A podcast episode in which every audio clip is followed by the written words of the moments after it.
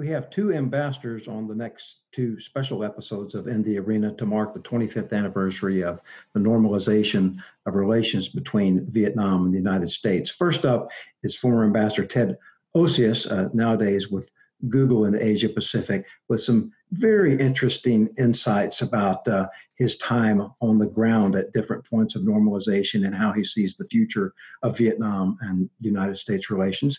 And then we're going to hear uh, from the ambassador from Vietnam to the United States, Ambassador Ha Kim Ngoc himself, uh, tell us uh, how he sees uh, normalization and the future of relations. Hope you'll tune in. This is Luke Knittig, and you're in the arena with leaders and citizens who take character based action. In the Arena is a proud member of the Democracy Group Podcast Network. For more information, visit democracygroup.org. Well, it's, a, uh, it's an honor to have in the arena Ambassador Ted Osius. He served as U.S. Ambassador to Vietnam from 2014 to 2017. He's had a long and very distinguished career in foreign service and as a top uh, foreign policy advisor. Uh, he's currently uh, well, serving in Singapore as a senior executive for Google's Asia Pacific business. He joins me today very graciously to discuss the 25th anniversary of the normalization of relations between the United States and Vietnam. Ambassador Osius, uh, welcome to In the Arena, and it's a real honor to have you here. Thank you, Luke. I'm really happy to talk with you, especially about Vietnam. And I think you set a record for us, you know, covering the most distance uh, in taping this uh, uh podcast uh, with you around the world and starting your day and me ending mine. Um, your role, if I have it right, and you can, you know, enlighten me, in normalization was more on the ground and in country than than anything else, right from uh, early days. And if I have it right, you spent a, a, chunk of it on a bicycle going across the country and able to speak uh, the native language there. I mean, how how did that come about? And I, I mean, it sounds fun, adventurous. It sounds like probably it's pretty bumpy when you're right there on the you know at the ground floor of this. well, uh, bumpy is a good word for it. I, I, in 1994 I first asked if I could serve in Vietnam, and that was uh, just before normalization. But I thought it would be very exciting and, and fascinating as a young officer to go and try to build a foundation for a relationship uh, between two former adversaries. So I, I went there. Uh, I served the first charge d'affaires and the first U.S. ambassador there. And during that first tour, when we were really setting everything up, I had the chance to ride a bicycle uh, from Hanoi to Saigon. It's about 1,200 miles. Uh, and bumpy is a very good word for it. The, the, roads were not very great at that time. There were big trucks, uh, but I got a group of friends together and we, we rode the length of the country. And it was a really great opportunity to see how Vietnam was already changing. It was poor at the time, uh, but you could see the energy and the the desire to rebuild, uh, to put the nation back together. Uh, I, I'll just tell you a very, very quick story about that ride. I stopped on a bridge in the DMZ, the area that used to separate the north from the south. And I was I was just stopping to take a picture and eat a granola bar. Uh, and there was a woman standing there who started speaking to me, and this is in Vietnamese, and my Vietnamese was pretty good. Uh, and we were looking out over some ponds, and some of them were filled with brush, some with water. And I said, "Well, what are those ponds?" And she said, "Well, those are those are where the uh, the Americans drop bombs." And then she said, "You know, they dropped bombs on my village, and I lost a lot of I lost a lot of family members." And I was feeling kind of worse and worse. But I thought I've got to be honest with her. I'm I'm an American, and I represent the U.S. government. So I said, um, I said, I, I, served. I said I, I was serving for, uh, for in the U.S. embassy, and she said, she thought for a moment, and she looked at me and she said, "Beza chomtalat chi en." We are brother and sister, and she used this familial language that uh, is very special in Vietnamese. Older sister, younger brother, and it was meaningful, so meaningful to me as a sort of a symbol of the, the spirit of reconciliation that I, I spoke about it during my confirmation hearing 17 years later. Wow, I mean that must have been an early sign that hey, this this could work or it was going to work because it wasn't a given that normalization A would happen and B it would work. I know there was some you know preceding economic activity that had happened. And you know, I work at the McCain Institute, so I should get this question. I shouldn't say out of the way. I'm proud to ask it, but you know, do you think normalization? I know there are others involved, but do you think it would have happened without Senator John McCain's support and advocacy for it? Maybe eventually, but it certainly wouldn't have happened when it did.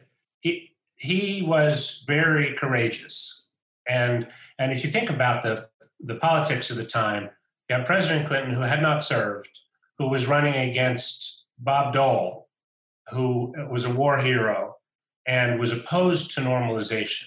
So, really, without the support of brave people like John McCain and John Kerry, there's I don't think it possibly could have been done uh, at that time. Maybe maybe years later. Um, but that that sort of makes me think about who John McCain is and why why he did what he did. The day before my confirmation hearing, I went to his office and I was seeking his support. I thought John McCain supports me, then really it's going to be fine because everyone everyone will will defer to him. Um, and he he walked me over to a place in his office where there was a telegram, framed telegram on the on the wall. It was signed by Averell Harriman, who was part of the Paris peace talks. Uh, it was 1968. It was September 13, 1968 was the date. And he had written, and I looked this up because I wanted to remember, Le Duc Tho mentioned that the DRV had intended to re- release Admiral McCain's son, one of the three pilots freed recently, but he had refused. Now, think about that. This was, he had been shot down. He, his body was broken into pieces. He had been bayoneted in the groin. Ribs were broken. He was saying, no, the, the, uh, the, co- the code which he the code of conduct of prisoners of war which he respected was more important to him than his personal freedom and so he turned down the warden when he was asked and believe me they punished him for it they they threw him into solitary uh, they made his life hell for the next four years or actually he was solitary most of the time for the next four years uh, but not betraying the code was more important to him than getting out to avoid all that suffering. And that's who he was. And I think that's a, you know, uh, that was a man who was so so believed in his country and what was right for his country that he would set himself aside, his own personal needs aside, uh, to do right. And he wasn't the only brave one. I, I think he was there's no one who was braver, but John Kerry was brave. Pete Peterson, the first U.S. ambassador to Vietnam, served with John McCain in Hoa Lo prison, suffered as much as he did, uh, and then went back and was part of making peace.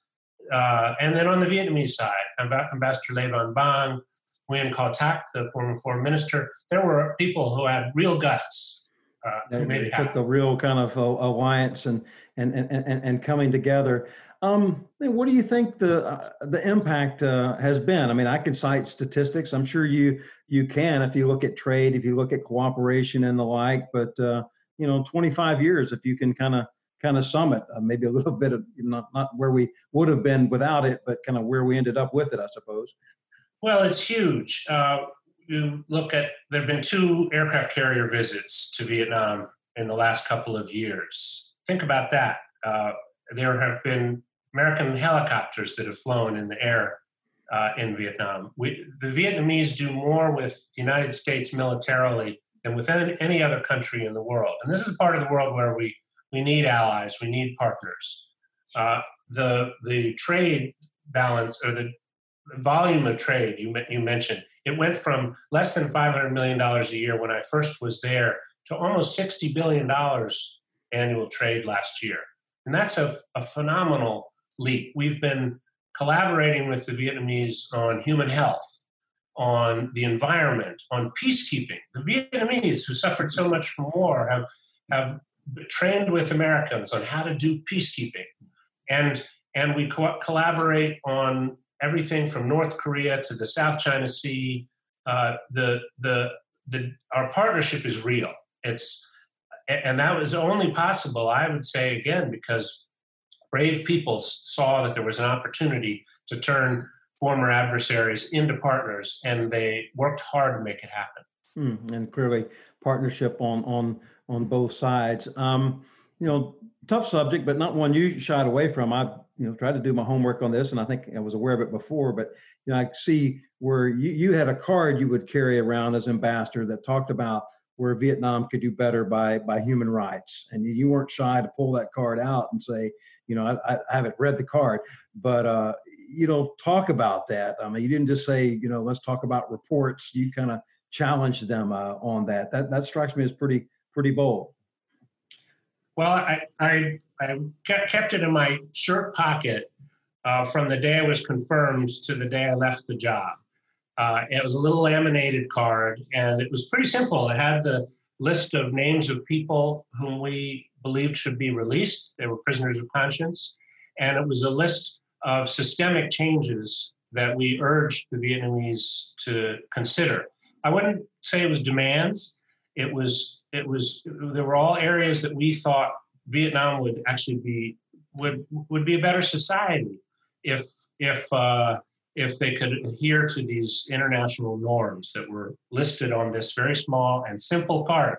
I wanted to keep it simple, and I wanted every single officer in my embassy to be a human rights officer, and we were, and we made progress. I, I can't say that it's all done there's still things, there's still big differences between how we view human rights and, and the Vietnamese do. Uh, but the way we were able to make progress, I believe, was by showing respect. And a good example is when the when President Obama met with Nguyen Phu Trong, the General Secretary of the Communist Party, in the Oval Office, he spoke about human rights. And he said, Mr. General Secretary, it's not because we're perfect. It's it's just very this is very central to who we are as Americans. So we have to have this conversation and we have to be honest with each other. And I think that's respectful. We had when I was there, we I had with my counterparts respectful but very firm and very difficult conversations uh, about our differences, about religious freedom, human rights, rule of law. I believed I was I was uh, able to be effective because I showed respect I felt that respect. I wasn't making it up. Um, but I think that's the way, if you acknowledge shared humanity and show respect to each other, then all kinds of things are possible. And if you don't, then very little is possible. That makes sense. When you say all all kinds of things are possible, that to me gets at the future. And I think we should talk a little bit about future and and leadership. You know, what is the future of U.S. Vietnam relations? And and I feel like you know we can't ignore the elephant in the room, so to speak. Uh, COVID. In fact, the, the, the ambassador from Vietnam to the uh, U.S., Ambassador Ngoc, would likely be uh, joining this conversation. We're hopeful to talk to him later in the week, but he's busy helping repatriation flights for, for Vietnamese to be able to fly back home, uh, given what they're seeing in the United States and I'm sure uh, other places um, as well. But not completely setting COVID aside, what, what does he think the future holds? Well, I would let's start with COVID. They've had zero deaths in Vietnam as a result of COVID. That is not an accident. It, there were a few years ago, 2003, uh, Vietnam experienced SARS and learned a lot of lessons from SARS. And even before that, uh, uh, was experiencing the ravages of HIV/AIDS. And the United States collaborated with Vietnam on public health, specifically on HIV, as a result of a decision made by, by President George W. Bush and then on SARS. And CDC worked really closely with the public health apparatus in Vietnam over the years. Uh, and it's been a really fruitful collaboration. It, I think is good for America's health when you can stop diseases at the at the source. It's it's it's a very good investment for the United States. But it's been very good for Vietnam, and they and they are going to recover quickly from COVID. And so they may not achieve the kind of growth levels that they would have without COVID, but Vietnam's already growing again. And uh, Vietnam, I think, will continue to have, there will continue to be a, an inflow of foreign direct investment. And I think our economic relationship with Vietnam will continue to flourish. And I see no reason why the security relationship won't flourish as well. Uh, we, we, we've made our partnership substantive. We've built trust by doing things together that matter. And that's really the way to build trust and build partnership is to do important things together that matter. And not just the things that we want, but things that Vietnam wants and the things that we, both countries benefit from. And that's uh, that was something, an effort that was really supported by John McCain when he was senator. He, he visited when I was there, and he he also understood the language of respect. He knew he could get so much more, and uh, he, his visits could be so productive. He could use his stature and his credibility to move things forward only if he, if he only showed respect, and so he did. So you're working out of uh, Singapore with responsibilities, business responsibilities across the entire region. I, th- I think you'd be you know, maybe uniquely positioned in, in, many respects to talk about this. How do you see Vietnam's leadership, their role in Southeast Asia, the world? I mean, uh, from someone like me that reads the papers, you can see where they're stepping up. But you know, that's surface level my observation. Well, I've watched it over uh, 25 years uh, from when Vietnam first joined the Association of Southeast Asian Nations, which had originally been created to contain communism. Uh, it was ironic, uh, but Vietnam has become not only a, a, really important contributing member of ASEAN, but I would say in many ways the strategic leader of ASEAN. There's no country in Southeast Asia with, with greater clarity of strategic thought, especially when it comes to something like the South China Sea. Uh, Vietnam's diplomats are very talented, very good, very effective. V- Vietnam's leadership is quiet. They don't they don't go around po- pointing at themselves all the time. Uh, they they don't. It's not in your face diplomacy. It's very it's it's quiet, uh, considered, respectful diplomacy, and and it's very effective, uh, especially in Asia. So Vietnam is right now the, the chair of ASEAN. It's been the chair multiple times of, of APEC. Uh, it's a leader in the region and a really significant one, especially when it comes to uh, matters of international security. I, um, you know, I think a little over a year ago, probably less, a big event at the Institute of Peace. They had a big delegation. We had a big delegation. I got to come along, I guess, because of the, the McCain Institute. Got to spend a day and got to see some of that firsthand. When you talk about quiet but but effective and very good. And I mean, it, was it was a it was a fascinating a fascinating day. Um, we're coming kind of close to the end here, I think. But what do you wish? You've spent so much time in the region. You speak you speak the language. What do you wish more Americans knew about modern day Vietnam? I mean, I want to visit. I will visit. Um, but kind of tied to the legacy of normalization, but just kind of tied to to to you know uh, people who are trying to make progress. Well, I've thought about this a lot. I actually uh, just finished writing a book on this this topic. Uh, I, have been thinking about reconciliation and what makes it work. It, the war was a complicated one. It was a war between the United States and Vietnam, but it was also a war between ideologies, a war between the North and the South, a civil war. And reconciliation doesn't happen when two governments sign papers saying we're reconciled. It involves people. It involves people the exchange of people, uh, tourists going back and forth, educators, students, business people going back and forth. That's how you tie together na- two nations, and that's how you really reconcile. It also importantly involves the Vietnamese American community in the United States. And there are still wounds from that war among veterans and Vietnamese American community that won't heal. So not everybody is going to feel good about reconciliation. But you know, my belief is that process of reconciliation is really important, and it comes about when you sh- you recognize the shared humanity in each other, you show respect, you do things together that matter, uh, you build trust and partnership between peoples and between nations, and we've been doing it successfully for 25 years. But we can't pretend the work is done. We can't rest on our laurels and think, oh, it's all done no, you have to keep doing it. And so if you make a promise, you say, we're going to clean up Agent Orange, you have to finish the job. If you say, uh, we're going to develop a trade relationship, this was the TPP that we invited uh, Vietnam to join. Really, we had an obligation to finish that job. Alas, we were not able to do that. So then you have to find an alternative. How else can we build a really strong economic architecture uh, and where Vietnam's on the inside partnering with us. So I think you have to stick by your word. John also understood that.